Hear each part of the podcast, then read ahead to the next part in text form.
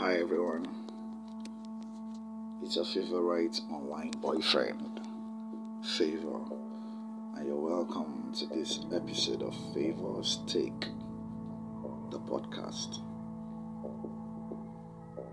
I hope you all are staying safe. I hope you all are really, really staying safe. I hope you're taking all the precautionary measures you have been told to.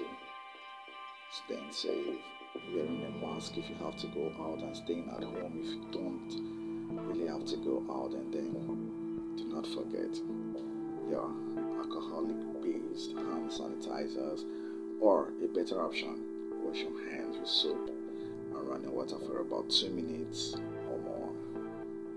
Yeah, let's stay safe for us. We are all we've got. So, ladies and gentlemen, boys and girls, it's a point in time where Favor reads your poem, and I titled this one, Not All Is Gold. Not all is gold. Please listen. Tunu said he loves them all, busty, good hips, and a catchy behind. Shadi also likes them tall, so the short suitors she left behind. In no time, they were hooked. After the marriage, good meals she cooked, as well as a miscarriage, even misfortunes replaced her good fortunes.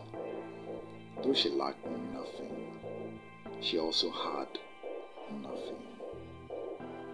Does she go back to the past or even visit a church, see our pastor?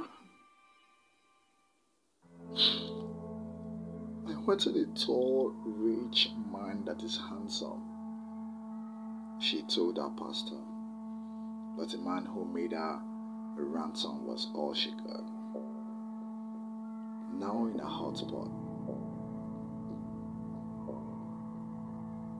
For her, a little patience is difficult, but her husband is a leader of a deadly cult.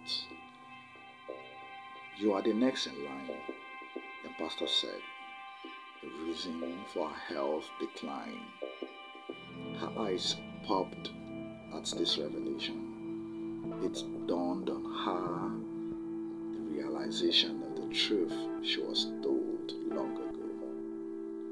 Not all that glitters is gold.